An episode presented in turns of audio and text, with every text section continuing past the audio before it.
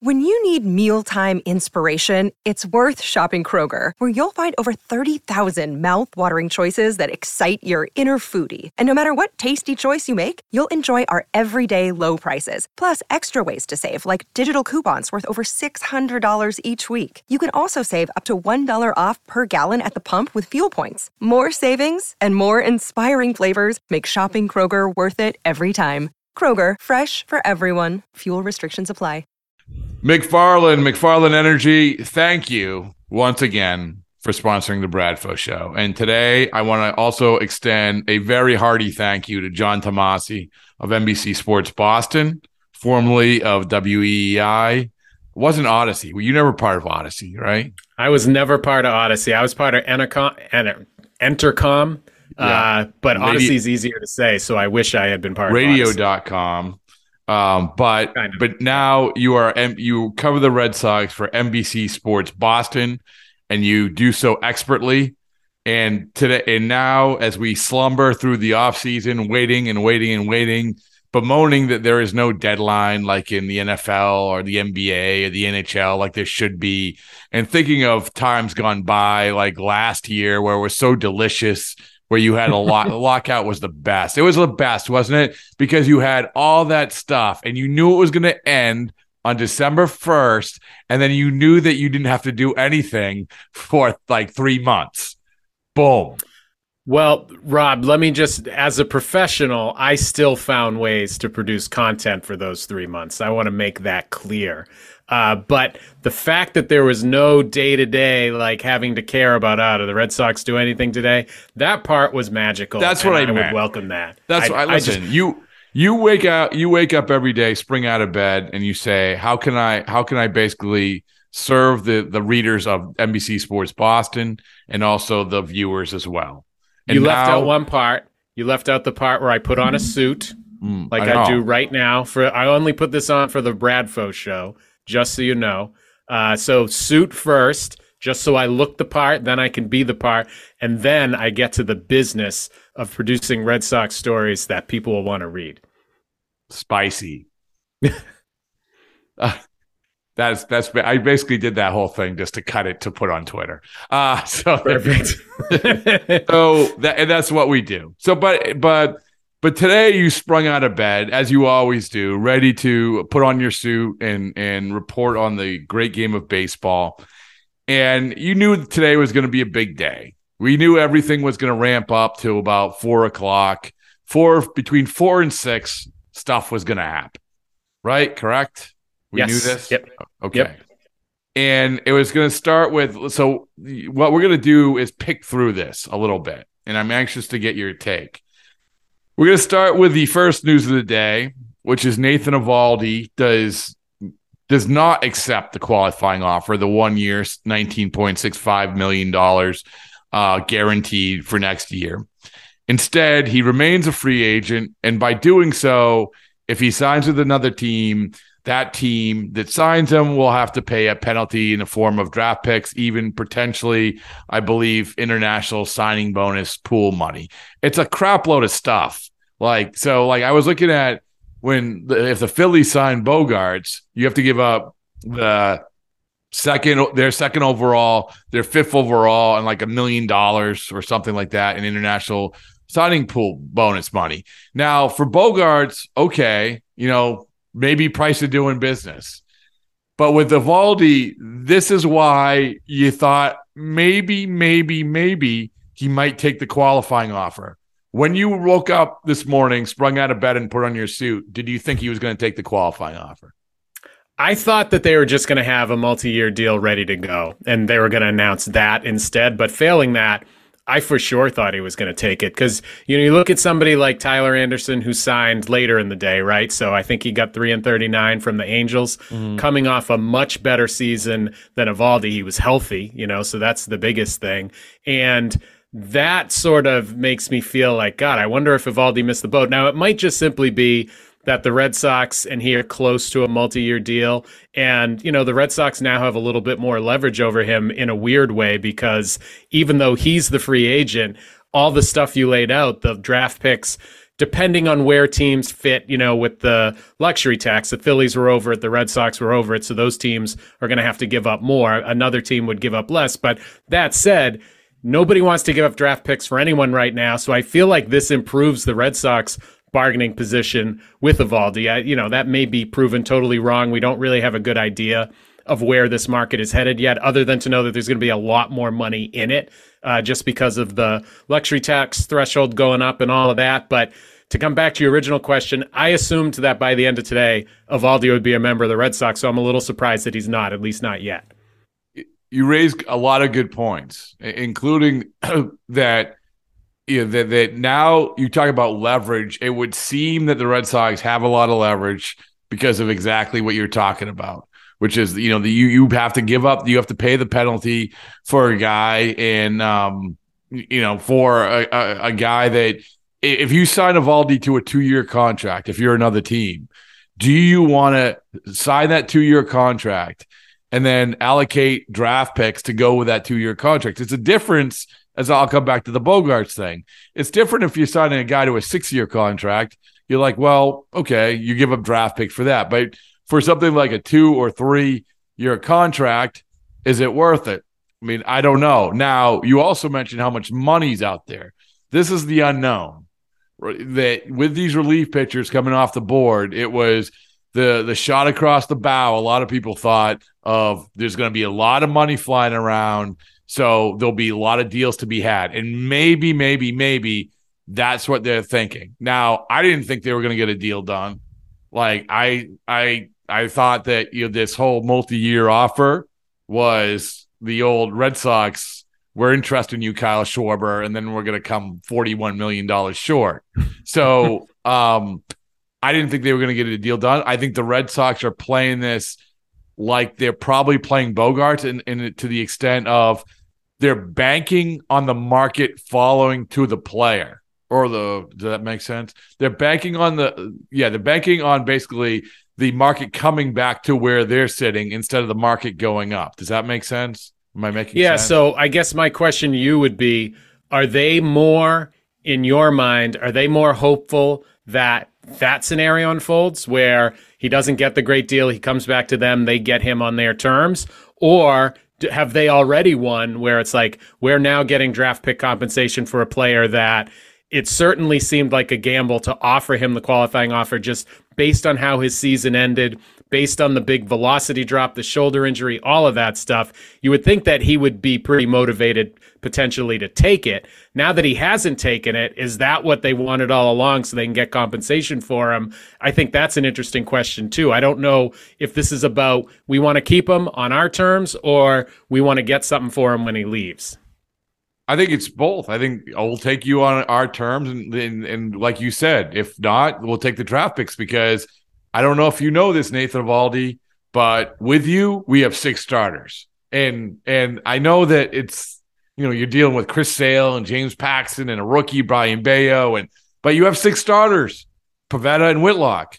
I I'm not a math major, but that's six if you include Eovaldi, and you'll say, well, you need six starters that's fine. But usually, when you start a year, you, you like to say, you know, here are our five starters, and then a guy swing guy or something like that, or a guy in the minor leagues. But you know, I, I think you hit the nail on the head that they they're like, okay, you know, if if it works out, great.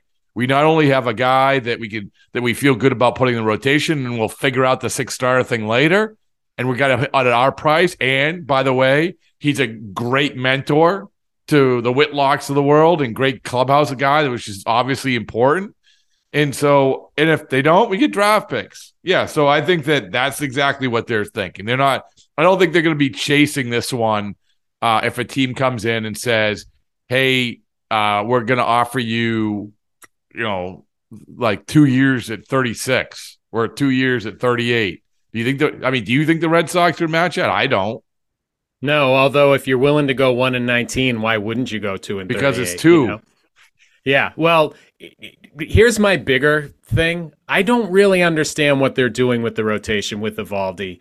Uh, I would feel better, frankly, without him because you mentioned it. You have so many question marks. If you're counting on Chris Sale for anything, then you are just you are living in the land of hope and wishful thinking, and I don't think that's a good way to build a rotation. No. Same thing never, goes for Paxton. Never live in the land of hope and wishful thinking. I can speak that. never. Pivetta.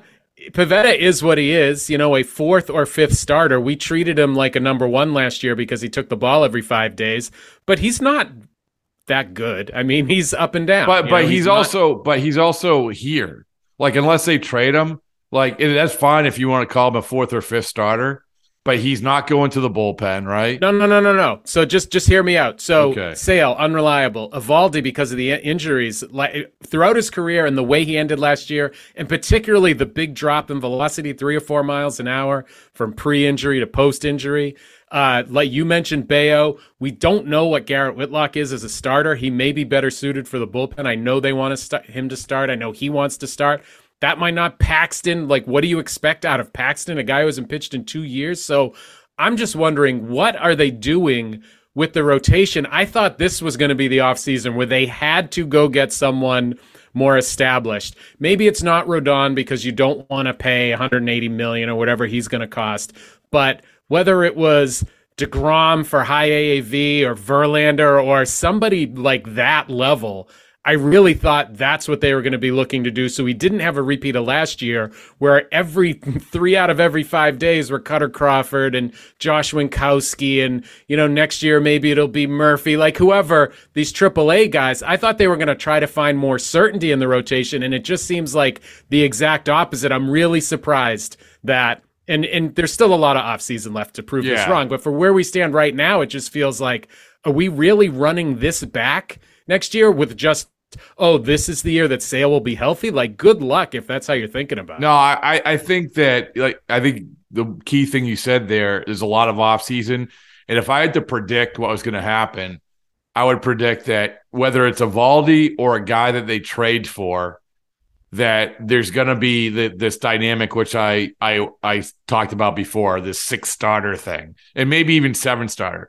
But I do think that they are going to find another guy that they feel like that's that is definitely a one through three.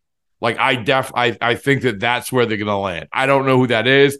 You know, can throw out you know, like in free agency. I just have no confidence they're going to win any sort of bidding war, especially for a pitcher. Uh, you know, you know, I just don't think that's going to happen. But they could trade for somebody that we we aren't even thinking about, and there's your guy. And then and then what we'll hear is that we'll figure it out. We'll figure it out. We'll figure it out. So yeah, yeah. So, listen, I'm okay with if they, if however they get him, if they go out and get somebody where you say, oh, okay, this guy could conceivably start game one of a playoff series, whatever. I'm fine with that. But just the way it looks now, where they're accumulating six and seven. We didn't even mention Houck. I mean, technically, they're telling him to be ready to start as well. We have six or seven guys who are all kind of the same level, whether it's unproven or injury questions or whatever. Just so many question marks. Like, why are why are you building a rotation of question marks? But I will stand down and we'll see how the offseason unfolds. That's just how I feel right now. Listen, your instincts are keen. That's all I can tell you. They're but, as keen as my jacket. In the backdrop. You and the NBC backdrop I mean, that I bought off it, it is amazing. It is like your whole seat, like how far you come. Oh my goodness. You should seat. see the lighting I have up here. This is this is the real deal. And I will tell you that I have now worked in TV long enough where I am much more comfortable talking straight into the camera than looking at you down there on the screen. I'm not even looking at you. I'm just talking into the camera. I, know, I don't like good. to talk to people anymore. I only talk to cameras. It's kind of creepy. Like I'm just, just staring right at you. Do like I it's do. Like eh? that movie like, Smile. When, when, when the video comes out and you're like looking to the side and you're like, wait, I thought I was looking at the right place. And no, I don't. I oh, I eh, John, I'm just a podcaster. I don't. You know what? I don't know what you expect from me. A okay? humble podcaster. I'm just a humble podcaster. The humble podcaster starting his empire. It's just I, I, I, I, we're gonna look we're gonna look back a year from now and say, remember that time when he did these podcasts with a T-shirt as his backdrop?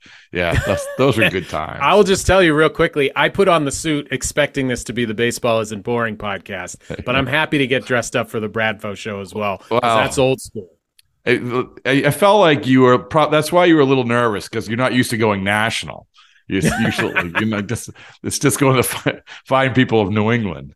Um, but if listen, anytime you want to come on the the Baseball Isn't Boring podcast, you have an open invitation to talk about uh, the Seattle Mariners. Perfect. there you go. Um, I'm your guy. so The Wi-Fi in that stadium sucks. That's all I can tell I you. I do want, and, and I and and I do want you to give me ideas. And some, I think Coop had a good idea for. We're talking about like we already have. We've had how many managers have we had? Well, we had Cora on, we had David Ross on, but a good one of because you know we can do a lot of different things on that podcast. A lot of different you can you know have in depth interviews or topical whatever, but get some managers on to talk about the art of arguing a call with an ump. Don't you think that would be a good one? It, it it is, except there's just not a lot of like opportunity to do it now because everything know. is reviewable. So it's it's not what it used to be. You know, I saw I miss the days of Farrell going out there and losing his mind because that was really the last manager we saw who was able to do that before replay and all that stuff came in and ruined it. And and the the uh the um sister podcast to this podcast on the very same day with Dayton Moore on the Baseball Isn't Boring podcast, he said he actually voted against instant replay for that exact reason. He said he thought it was going to take the emotion out of the game. Sure enough, it did. But I got the He's call right. right. I hate replay. I would get rid of replay in every sport. I would replay nothing. Get stuff wrong, it's fine. It adds to the drama. well, the good news is that the bases are going to be bigger, so nobody's going to get anything wrong. So, uh, uh, all right. So after the Eovaldi thing comes out, then we we anxiously await the news of who is going to be on the Red Sox 40 man roster. What happened there was that the Red Sox added Chris Murphy, pitcher Chris Murphy, Brandon Walter, uh, outfielder Ceddanne Rafaela, Wilyer. Am I pronouncing this right? Wilyer Abreu. Wilyer. Honestly, I don't know, but Okay. I we will say yes for now. He came over in the Houston trade. Yep. Uh, David Hamilton came over in the uh, Alex Binelas trade, and ha- That's they, how the world looks at that. they had to they had to clear out uh, two spots. So a uh, friend of the Bradfo show, um, a guest of the Bradfo show, Jake Reed. Nice. It was. It, we'll always remember that episode, but he's gone now. Jake Reed, Caleb Hamilton. Um, they're both gone. So, so you know, this is this is the ultimate. The forty man roster stuff. A lot of times can drive me nuts. Um, the screaming and the yelling about who they should put on, who they shouldn't put on, and then ultimately looking at the 40 man roster and saying, how in the world is that guy still on the 40 man roster? Yeah. And it like all of it, it's it's this ult it's the ultimate people who love to tie themselves into knots to think they know what they're talking about. Right? Am I wrong? Oh my god! I mean, like, listen, Franchy's still on there, right? So, like, there's someone. If you had a player you just absolutely couldn't afford to lose, you could probably let him go. They didn't. I'll tell you the two words that I never want to hear again, and I'm as guilty as anyone of writing them because they're kind of an easy story. Roster crunch. Red Sox, good problem to have. They have a 40 man roster crunch. And then what ends up happening is all the guys we think they absolutely positively have to protect, they don't. You know, I, I'm going to butcher his name. I'm sorry. Is it Wikelman? Winkleman Gonzalez, right? Am I Oh. getting that Oh, right? listen, I've already gotten text from Will Flemming saying, "How could they not protect him?" Franchy. It's Franchy.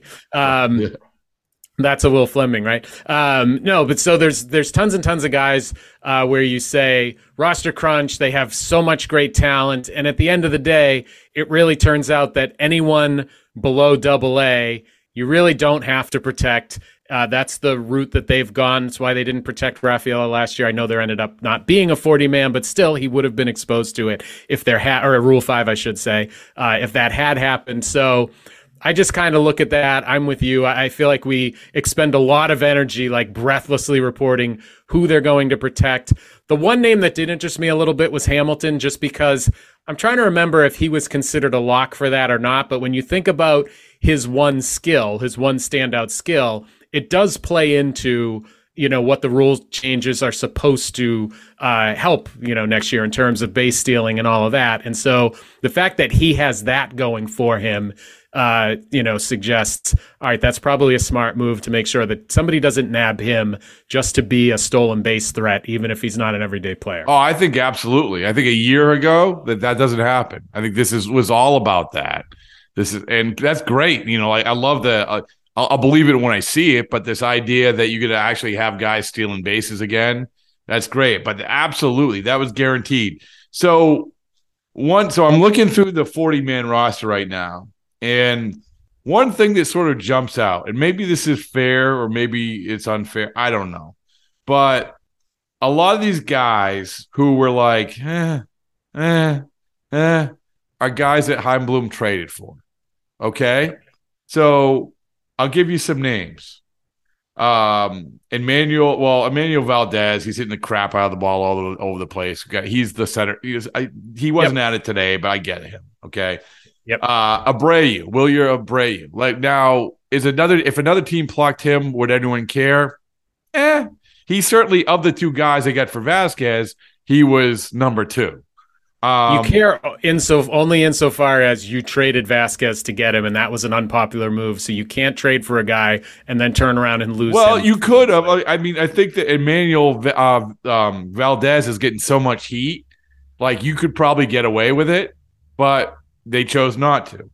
Um, then you have David Hamilton, as you mentioned, you know, traded for in the Alex Binelas trade. Yu Chang. Okay. Yu Chang, we saw him play. Yep. You know, maybe he can play in the major leagues. Super. But I don't know if he's a difference maker. Um, oh, I do. I can answer that. He is not. Okay. Continue. Okay. uh, and here's the ultimate one. I just can't get my head around this.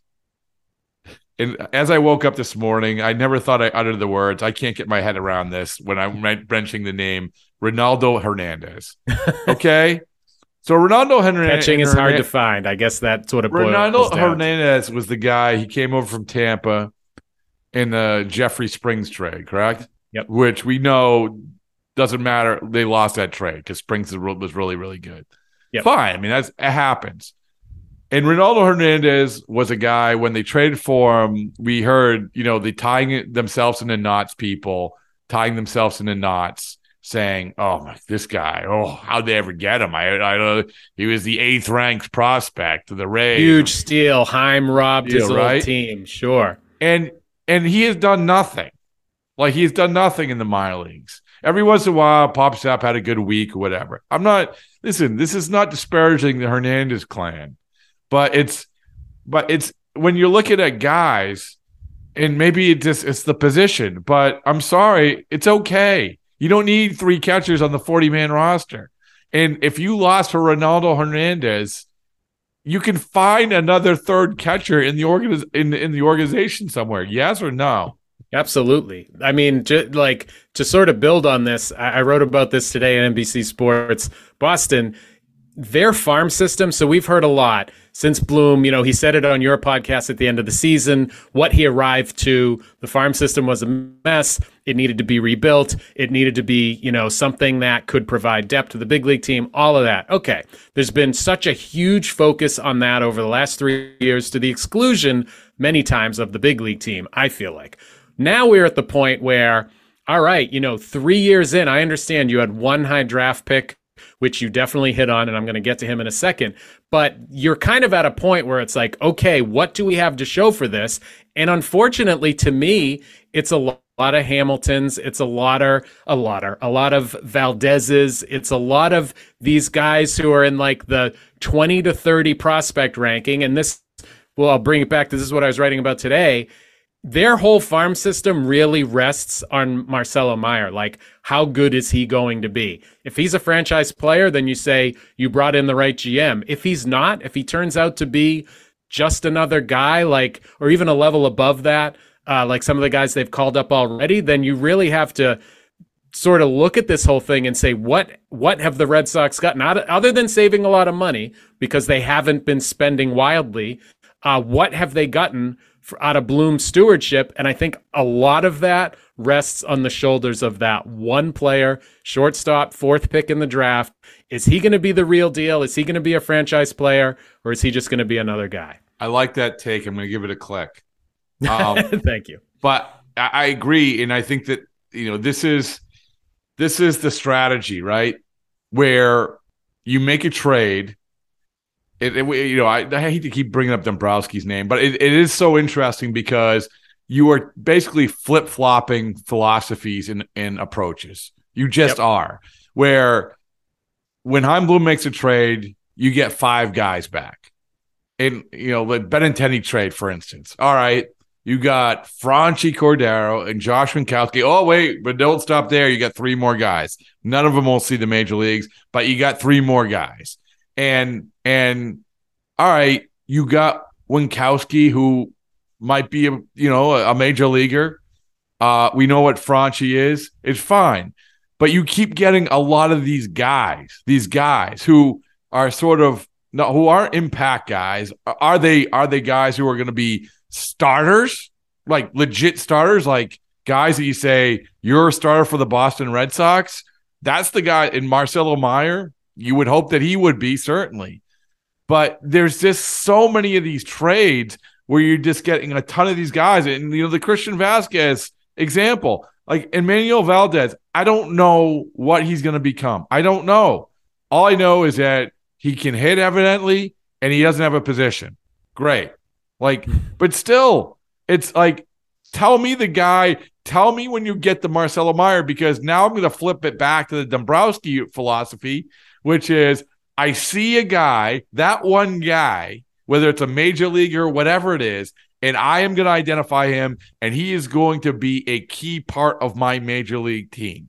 Am I wrong about this? We're saying the no. and to take it a step further, I will be the one trading the four guys to get the one. Always, guy. Always yeah. look at look, look at look at. I mean, look at the his very first big deal. Craig Kimbrel, four guys. Craig Kim. How can Craig you trade? You know, uh, Tyler Thornburg. Uh, uh, I'm giving bad examples, but examples that like where he he like, just kept piling on guys. Carson Smith. Um, uh, who else am I thinking of? Well, obviously, you know, Sale's a different story, but and I heard these executives, John, who are like, oh man, Dave just keeps adding guys. Yeah, wh- you know why? Because who cares? It's the old exercise. Okay, well, which of these guys have come back to really hurt them? And that's what you have to ask yourself. And these teams trading these guys, they can say the same things. Which of these guys have really come back to hurt? You think that the the the Mets were like, oh my God, I can't believe we traded Josh Winckowski. You know? Yeah it's like that's not a knock on Winckowski. He can be a serviceable guy, but we're talking about identifying. And I think this is what you're talking about: identifying the guys who are going to be foundational guys going forward. Yeah, and I just wonder who they are. Like Miguel Bleis is the hot name right now, you know, center fielder, 18 years old, has yet to play in a full season league. Baseball America named him the best prospect in the Florida Complex League. That's great. So maybe you have something there, but he's obviously far away. You know, you just look at like, and I know this isn't fair, but I'm just bottom lining this. So look at what the Blue Jays were able to put together, where, you know, you have Kirk, the all star catcher, and you obviously have Vlad Jr., the all star first baseman, and you have Bo Bichette, the all star shortstop, all of them 24 or younger. You look at what the Orioles brought up last year. Adley Rutschman, I'm not a big war guy, but he had over five war and under 400 at bats. Like, that guy is a franchise player. And by the way, when he got called up, that just meant that there was room for Gunnar Henderson mm. to be the number one prospect in baseball, take his place. And then when Gunnar Henderson got called up, there was room for another Orioles prospect,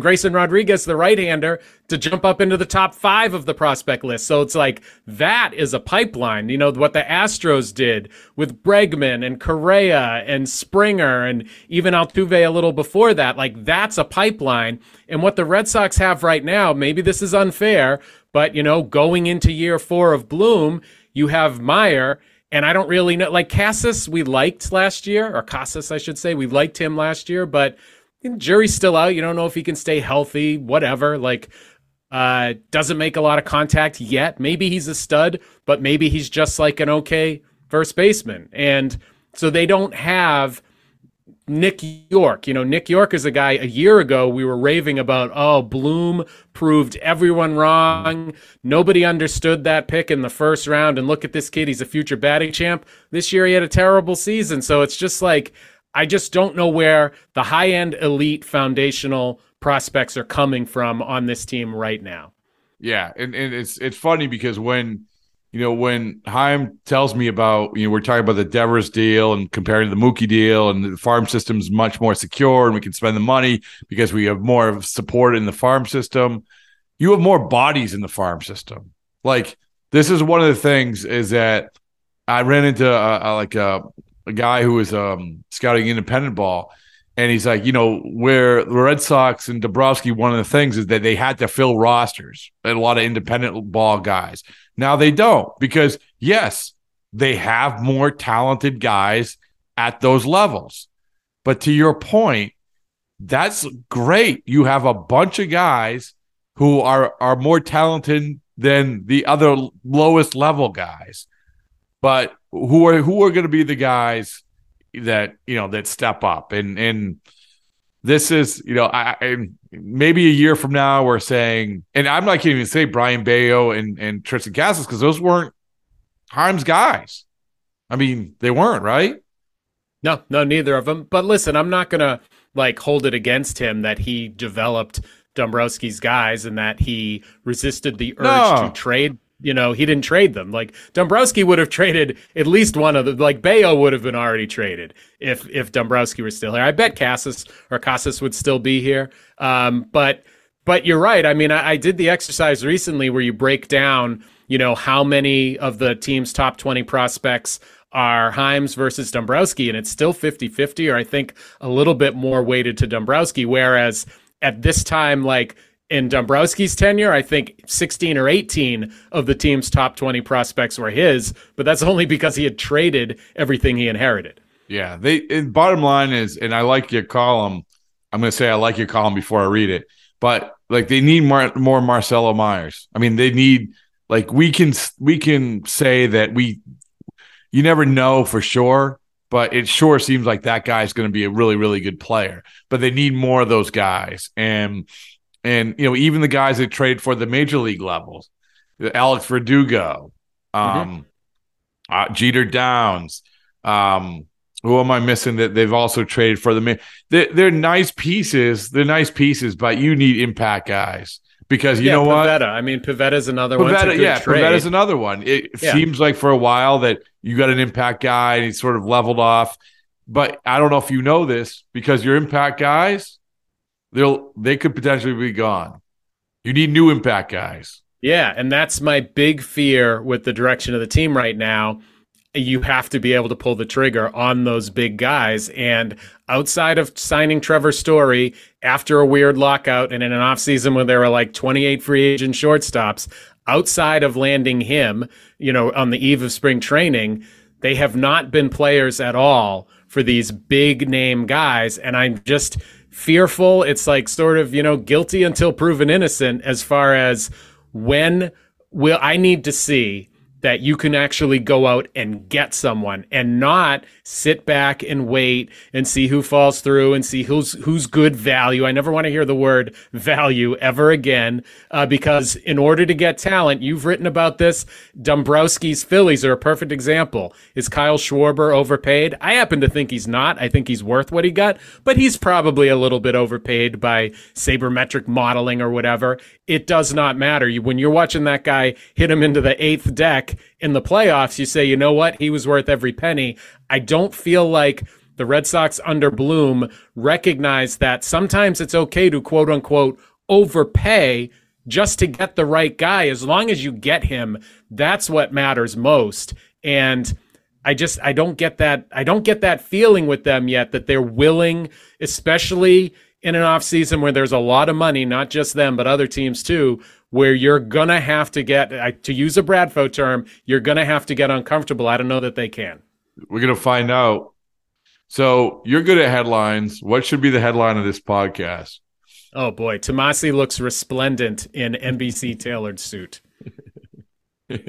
No. a tip for the, all he's missing is a chapeau. Tomase does not believe in Chaim Bloom, comma Red Sox. I wouldn't know. It's just a conversation. It's just yeah. And and listen, like I want to be clear. I am willing, obviously, to see how this offseason plays out. They have a ton of money, and I do believe they're going to spend it. Um, you know, I'm going to believe Sam Kennedy and everybody else when they note that ownership has always spent right around the luxury tax line, sometimes going over, but they're always right around it, even these last few years because of a lot of dead money, but still they were right at it. If they're going to be right at it again, it means they will have spent 100 million bucks this offseason. So there's a lot of ways to do that to get impact guys. I just hope we're not picking through what's left in February. You know, that's no, I'm, I'm, to I'm totally with you, and that's what you know. Obviously, Ken Rosenthal does a great job, but the report that a lot of people, including our own uh, site, was aggregating. Yeah, I think it was yesterday. Yep. It was it was you know Rosenthal hearing from executives Red Sox are going to spend. Yeah, well, I mean, yes, the the Earth is round. I mean, yeah, they they're going to spend, but to your point, they're, they're not going to land at like $110 million payroll. They're going to spend, it's just on what? What are they yeah. going to spend on? And, and, and how many times will we be sitting there saying, well, you wanted the guy, but you got outbid for them? So exactly. we'll find out. I kept you too long. I apologize. I'm not going anywhere. Uh, what next? What's the, what's the, next podcast? lighting. I'm I'm great. All right. I'm going to keep talking job. after we hang up.